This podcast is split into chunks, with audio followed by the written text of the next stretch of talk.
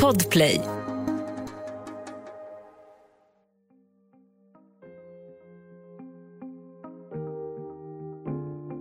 Det är ett kommunistiskt land som befinner sig i krig. Ändå ska svenska skattepengar användas för att bygga ett pappersbruk bland risfälten i Bai Bang i Vietnam. 1974 startar Sida det som kallas för det största svenska ulandsprojektet någonsin. Men det ska också bli det mest utskällda. Skandalartiklar om stölder och tvångsarbete avlöser varandra. Slutnotan landar på 2,8 miljarder kronor. Fyra gånger mer än det var tänkt. Men Kristina Relen som jobbade i Bai Bang i många år håller inte med. Det gör inte heller utvärderingarna som kommer fram till att biståndsprojektet var lyckat. Så vad var det som hände egentligen? Det här är Jag var där av Andreas Utterström och Mattias Bergman. I den här säsongen jobbar vi också med Lisa Wallström. Nytt avsnitt varje onsdag om du inte lyssnar i Podplay-appen. Där finns säsongens alla avsnitt redan nu, helt gratis.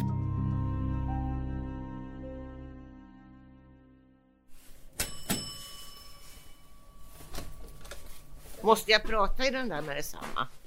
Ja. Kristina Relen och hennes energiska dvärgtax Nicke tar emot vår kollega Lisa Wallström hemma i lägenheten i Stockholm. Jag heter Kristina Relen och jag har jobbat på Sida sedan 65. Arbetade med Bai Bang. Vi var en särskild liten grupp där som hette Vietnamgruppen. Och sen så åkte jag dit 79 till 82 bodde jag där. Men jag var ju där på många tjänsteresor innan dess. Kristina är idag 80 år gammal och pensionär. Hon har en spännande karriär bakom sig och har bland annat varit Sveriges ambassadör i Zambia. Men det finns ett projekt hon jobbat med som sticker ut och som gör att Kristina har många minnen från 70-talets Vietnam. Närmare bestämt från Bai Bang. En plats där det för 50 år sedan inte fanns så mycket annat än risfält och vacker grönska. Och där Kristina arbetade med ett biståndsprojekt som bland annat finansierade ett pappersbruk. Hon tycker att arbetet i Bai Bang är kronjuvelen i den långa karriären. Något som är svårt att tro när man läser tidningsartiklarna om projektet som skrevs på 70 och 80-talet och som Kristina Relen nu sitter och bläddrar i. Journalisterna skriver att biståndsprojektet är ett slöseri med skattepengar. En stor skandal. Inte minst för att arbetarna stjäl för miljoner. Vad är det för tidning? Det. Expressen. Ja. Det har kostat två miljoner. Ja, det har det nog ja. Jaha, vadå minnen? Ja, jag vet att det var ju jämt skriverier om det. På alla möjliga sätt. Det var ju väldigt mycket politiskt alltså. Men när Kristina Relen tänker tillbaka minns hon helt andra saker. Som när hon kommer till Bai Bang första gången. Minnet sviker lite, men det var troligen 1978. Året innan hon flyttar till Vietnam och blir chef för det svenska biståndskontoret där. Det var ju omkring första maj, så det var inte sådär jättevarmt i Sverige, men det var varmt där. Och min väska kom bort. Och då hade de skrivit på Arlanda HAN på taggen. Så när jag kom fram så var det ingen väska. Sen visade det sig efter ett tag, då hade den kommit via Hannover. Den tog två veckor innan den kom fram. Ja, det var ingen, ingen som trodde att HNN betydde Nej, det gjorde, det gjorde det inte. HAI ska det vara, men det visste ju inte jag heller och inte de på Arlanda heller. Så att eh, den var jag utan i mina två veckor som jag var där. och det var så vansinnigt varmt och det fanns ju inga affärer. Och det fanns ingenting. Och jag hade ju liksom inget ombyte. Det var, och det fanns inga västerländska kvinnor annat än ambassadörens fru. Och hon var så smal och fin. Hennes kläder kunde jag inte ha. Så jag sydde upp ett par sådana vietnamesiska svarta sidenbyxor som jag gick med hela tiden. Det var jättebra. De har jag haft länge sedan. Ja, det här är bara en liten försmak av alla de utmaningar som det här projektet kommer att bjuda på. Men låt oss ta det från början. De första tankarna på svenskt bistånd till Vietnam väcks 1969. Världsläget är då ett helt annat än idag. Det kalla kriget mellan stormakterna är i full gång. I Sverige finns bara två tv-kanaler. Utlandsresor är sällsynta.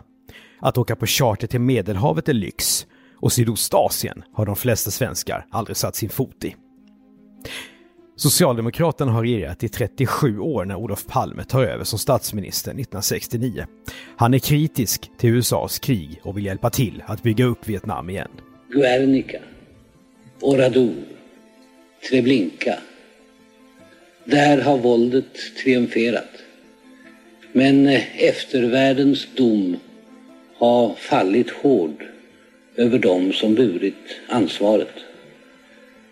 Nu fogas ett nytt namn till raden. Hanoi. Palme är ovanligt högljudd, men inte ensam. Vänstervindar blåser över världen. Unga studenter tar ställning för internationell solidaritet med tredje världens folk. Protesterna mot Vietnamkriget visar sig i stora demonstrationer. Men vårt lilla land sticker ut. Som första västland etablerar Sverige 1969 diplomatiska relationer med det som då kallas för Nordvietnam. året efter fattar riksdagen ett principbeslut om stöd på 225 miljoner kronor. Trots att det fortfarande är krig ska svenska biståndspengar hjälpa landet. Och det är genom sitt jobb på Sida som Kristina Rehlen kommer in i historien. Så att det, alltså förutsättningarna var jättesvåra. Och språket och, och svenskar som inte kunde, hade någon erfarenhet heller av att jobba i Vietnam. Så vad är det då Sida ska göra i Vietnam? Jo, bland annat bygga ett pappersbruk i Bai Bang som ligger i norra delen av landet. Ja, det, det ville de. Skolbokspapper alltså. Ja, de, det blev ju sjukhus också. Två sjukhus i samma paket så att säga. Så det var inte bara pappersbruk, men det var det som blev mest omtalat. Och det svåraste naturligtvis. Ja, för det här är så komplicerat att experterna avråder. Alla förutsättningar är fel, menar de. I Bai Bang, ungefär 10 mil norr om Hanoi, finns bara risfält. Det saknas vägar, elektricitet, material och utbildad arbetskraft. Men vietnameserna står på sig. En massafabrik med tillhörande pappersbruk är vad som behövs. Så här låter det i Sveriges Radio 1973. Sverige bygger fabrik i Nordvietnam. Den svenska hjälpen till Nordvietnam börjar alltså nu få en mer definitiv form. Totalt så ska ju Sverige bistå Nordvietnam med olika hjälpinsatser för över 300 miljoner kronor fram till 1977. Ett barnsjukhus ska byggas i Hanoi för 40 miljoner och ett regionsjukhus för 30 miljoner kronor ingår också i den svenska hjälpen. Och dessutom skänker Sverige textilier och sjukvårdsmaterial och sånt. Men eh, det största av de svenska biståndsprojekten i Nordvietnam blir alltså ett massa- och pappersbruk. Och det är också det största enskilda svenska ulandsprojektet överhuvudtaget någonsin. Men det här betyder inte att det är slut på problemen. Tvärtom har de bara börjat. Poddtips från Podplay. I podden Något Kaiko garanterar östgötarna Brutti och jag, Davva, dig en stor dos skratt. Där följer jag pladask för köttätandet igen. Man är lite som en jävla vampyr. Man har fått lite blodsmak och då måste man ha mer. Udda spaningar, fängslande anekdoter och en och annan arg rant. Jag måste ha mitt kaffe på morgonen för annars är jag ingen trevlig människa. Då är du ingen trevlig människa, punkt. Något Kaiko, hör du på Podplay. Därför är gardinerna.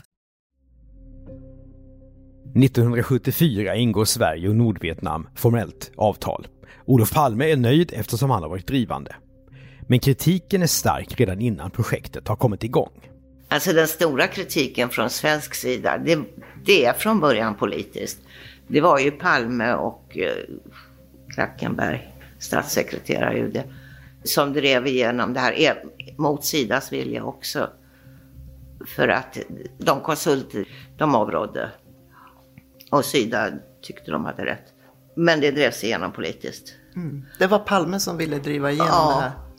Ja, han är väldigt uppskattad i Vietnam. Ja. Det finns Palmegata och allt möjligt Palme där. Ja. Men eh, det var han som drev igenom det och det gjorde ju då att Moderaterna blev ju rasande.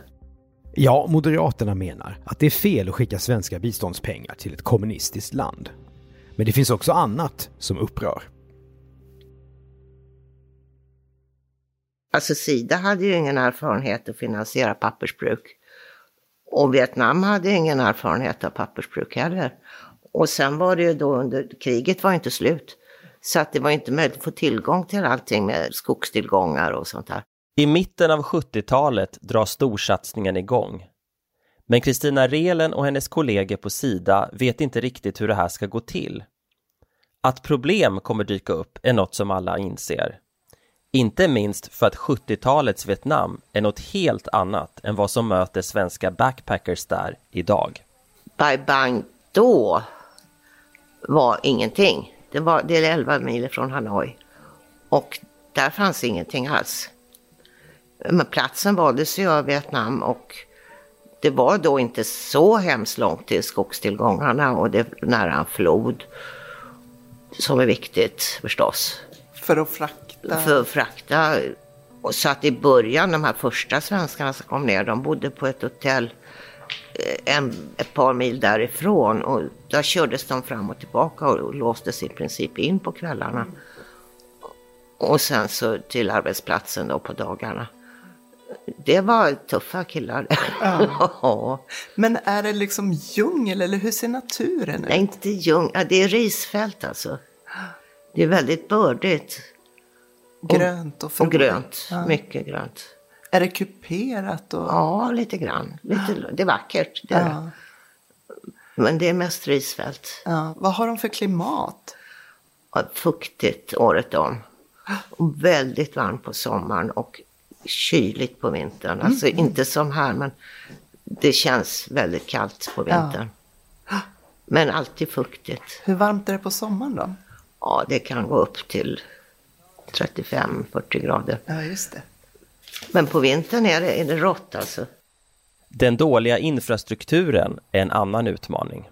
Det fanns ju en väg emellan Hanoi och, och Bai Bang. Alltså som de kallar för Highway number two. Alltså väg nummer två. Så när det, över, det var ju många av de här som hade jobbat i skogen, vietnameserna, som hade utbildats i Östtyskland.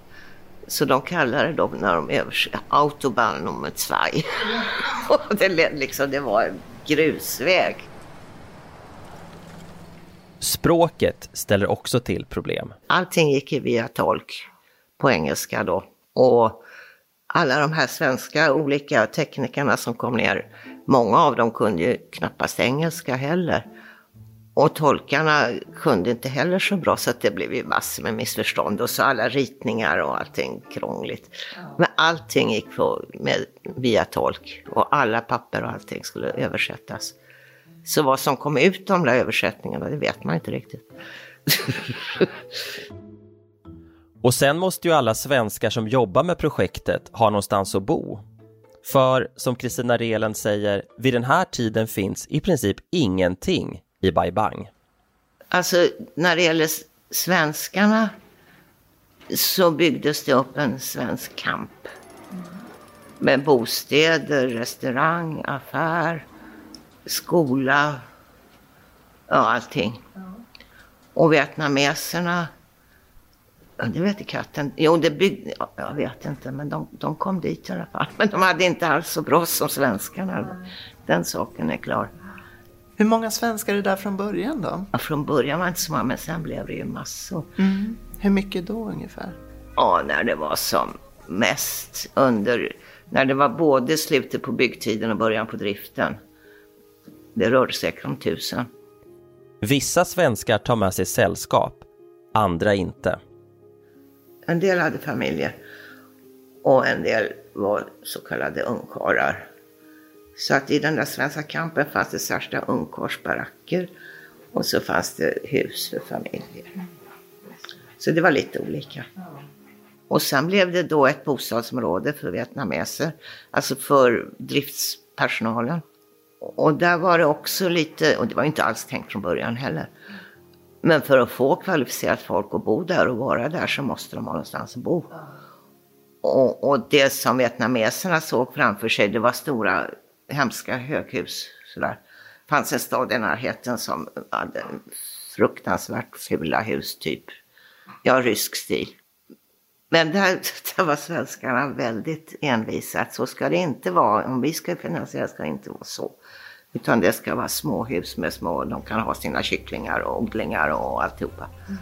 Så så blev det. Och det har varit förskräckligt uppskattat alltså.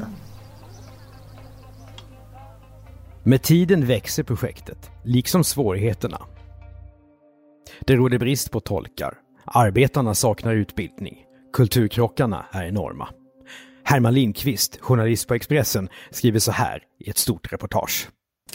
Svenska yrkesmän utbildade i västerlandets effektivitetsstressade konkurrenssamhälle ska leda socialistiskt skolade bönder som kommer direkt från risfält och vattenbufflar. Alltså vietnameserna, de var ju ägare av det hela. Och de skulle stå för alla byggkostnader. Alltså byggnadsarbetare typ och lokalt byggnadsmaterial. Och svenskarna finansierade då importen av det som behövde importeras. Men vietnameserna skulle stå för allt det lokala och det var mycket pengar i vietnamesisk synpunkt alltså. Sidas arbete tar tid. Folket måste utbildas och skolor startas. Sen blev det yrkesskola och allt möjligt. Men innan dess så blev det liksom en informell yrkesskola. Så att vietnameserna som fick i och för sig ganska bra praktik och övning där, de flyttades till andra byggplatser. Ah. Och så fick de ta in nya då. Men nu kommer projektet snart att kantas av nya problem. När saker från bygget börjar försvinna spårlöst. Ett poddtips från Podplay. I fallen jag aldrig glömmer djupdyker Hasse Aro i arbetet bakom några av Sveriges mest uppseendeväckande brottsutredningar går vi in med hemlig telefonavlyssning och, och då upplever vi att vi får en total förändring av hans beteende. Vad är det som händer nu? Vem är det som läcker? Och så säger han att jag är kriminell, jag har varit kriminell i hela mitt liv men att mörda ett barn, där går min gräns. Nya säsongen av Fallen jag aldrig glömmer på Podplay. Arbetet går sakta framåt, men kostnaderna skenar, delvis på grund av stölder. Försvinner saker gjorde det mycket. Det gjorde det. Alltså verktyg? Ja. Och, ja. Vad, vad, vad tror av, ni? del av alla skandalerna. Ja. Det stals ju väldigt mycket naturligtvis. Och så fick man köpa nytt. Vi fick på sidan, man fick ju slåss med svenska konsulterna också väldigt mycket. Ja. Det var ju väldigt mycket det. Man ibland har känslan att de gör det bara liksom för att tjäna pengar. Även om det kanske inte var så, men ibland får man den känslan. Att de också försökte sko sig lite? Ja, absolut. Du vet, de fick ju betalt genom personal som skickades ut. Och påslag på det. Och man bara såg hur det blev dyrare och dyrare och dyrare. Och de fick högre och högre vinster. Den misstanken vet jag inte om den var rätt, men den, den hade man alltså. Det gick inte att komma ifrån. I Sverige kan staten inte tvinga folk att arbeta. Men i kommunistiska Nordvietnam är läget ett annat. Så även i Bai Bang. Alltså det här med tvångsarbetet. De hade ju inte... Alltså det var ju så hela landet. Det var inte bara Bai Bang, eller till skogen. Och hade vi förbjudit, ja det skulle de inte brytt sig om på det första. Men hade vi gjort det då hade det inte blivit någonting. Så att och jag tror inte de hade sämre där än vad de skulle haft på något annat ställe så att säga. De fick i alla fall någon slags lön och uppehälle och bostad och så. Det finns också frågetecken kring råvaran i pappersbruket. Tio mil norr om Bai Bang finns bambu och styrax som ska användas i produktionen. Och bambu är bra och växer fort men det blommar vart vad det nu är, 25 eller 50 år. Och, det, och då dör det. Och det inträffade då att hela bambuskogar blommade. Det var inte så bra. Men sen de här olika sorterna tallar och hård, hardwood och softwood och vad det var. Alltså svenskarna var inte heller säkra på vilken blandning det skulle vara och så. Det var svårt. Svårt. En annan sak som gör arbetet svårt är att ingen riktigt vet hur mycket skog som egentligen finns i norra Vietnam. Vägarna är dessutom så dåliga att frakterna sker med båt längs floden. Ja, Kristina Relen och hennes kollegor får slita hårt. När ett problem är undanstädat kommer nästa. Det tar liksom aldrig slut. Men 1982, tre år försenat, invigs till slut pappersbruket i Bai Bang. Om Kristina Relen har förväntat sig en klapp på axeln hemma i Sverige har hon fel. Kritikerna kallar det som produceras i pappersbruket för världens dyraste papper. På Expressens insändarsida skriver en upprörd skattebetalare att Bai Bang-projektet är värre än Watergate. Vissa undrar också varför Vietnam inte bara kan importera från den svenska pappersindustrin istället, som dessutom går på knäna vid den här tiden.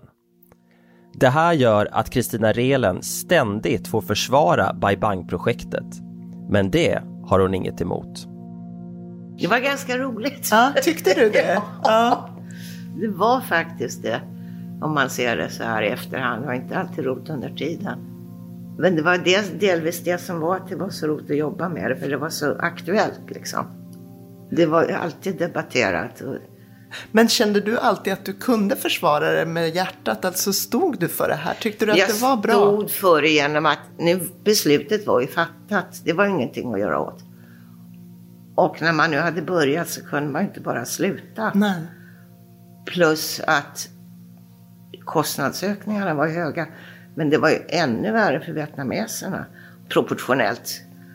Och hade man då lagt ner alltihopa, det hade, nej jag kunde verkligen försvara med gott samvete. Även om även jag tycker att det var fel att satsa på ett pappersbruk under kriget i ett land som vi aldrig hade jobbat i tidigare. Och de hade aldrig jobbat med pappersbruk heller. Nej. Så det är klart att det var fel beslut. Men när det nu var så så fick man göra det bästa av det. Med tiden tröttnar svenska journalister på att skriva om Bai Bang. Även om det då och då dyker upp som paradexempel på svenska biståndsskandaler. 1982, samma år som pappersbruket invigs, lämnar Kristina Rehlen Vietnam efter att ha bott där i tre år. Hon går vidare i karriären, jobbar med andra biståndsfrågor och blir senare Sveriges ambassadör i Zambia. 1994 intervjuar Expressen ingenjören Ola Tegenfält, den sista svensken att lämna Bai Bang-projektet. Då har det kostat 2,8 miljarder kronor. Att jämföra med den slutnota på 700 miljoner som det först talades om. Till Expressen säger Tegenfält. Det känns inte roligt att överge det här. Jag är rädd att de inte klarar det. Allt kommer rasa om det inte pumpas in ytterligare pengar. Men den svenska ingenjören har fel. För idag står pappersbruket på egna ben och ger ett överskott. När fackförbundet Naturvetarna 2019 besöker den tidigare så utskällda arbetsplatsen produceras 90 000 ton pappersark och hygienpapper varje år. Det är halva Vietnams förbrukning av papper. Och på den yrkesskola som finns under uppbyggnadsåren utbildas 20 000 elever totalt. De sprider sedan kunskaperna vidare på annat håll i landet. Två oberoende utredningar kommer fram till att Bai Bang-projektet är unikt i sitt slag och dessutom väl genomfört, trots all kritik som kommit genom åren. Alltså så att det, det är jättelyckat. Så varför så utskällt? Kanske handlar hela den här historien om vad man i grund och botten menar är rätt. Är det rätt att svenska biståndspengar går till länder som inte är demokratier? Är det rätt att bygga ett pappersbruk i Sydostasien när de företag som tillverkar samma sak i Sverige går på knäna? Är det rätt av politiker att driva igenom ett biståndsprojekt när landets egen biståndsmyndighet egentligen inte vill? Och är det rätt att fortsätta när kostnaderna skenar och projektet blir fyra gånger dyrare än planerat? Men för Kristina Relen är Bai Bang-projektet ändå kronjuvelen i karriären. Eh, folk frågar mig nu vad jag tyckte var bäst av allt jag gjort. Så var det ju, ur arbetssynpunkt så var Bai Bang det som jag tyckte var roligast. Och då har jag gjort ganska mycket överallt i världen. Men det är ingenting som går upp mot Bai Bang. Det var det roligaste faktiskt. Och som jag, fast jag glömt mycket men jag kommer ihåg det. Det andra kommer jag inte ihåg någonting av. och då har jag varit ambassadör och allt möjligt. Men det här var roligast. Absolut. Du har hört Jag var där av Mattias Bergman och Andreas Utterström. Producent Andreas Karlsson. Exekutiv producent för säsongen är Jonas Lindskov. Det här är en produktion av Commercial Content för Podplay. Läs mer om Commercial Content på vår sajt och följ oss gärna på Instagram och LinkedIn. I nästa avsnitt får du höra historien om dramat i Taråberg. Svea Tejle berättar vad som hände när hennes dröm om en alternativ livsstil krockade med byråkratin och blev en idag bortglömd riksnyhet.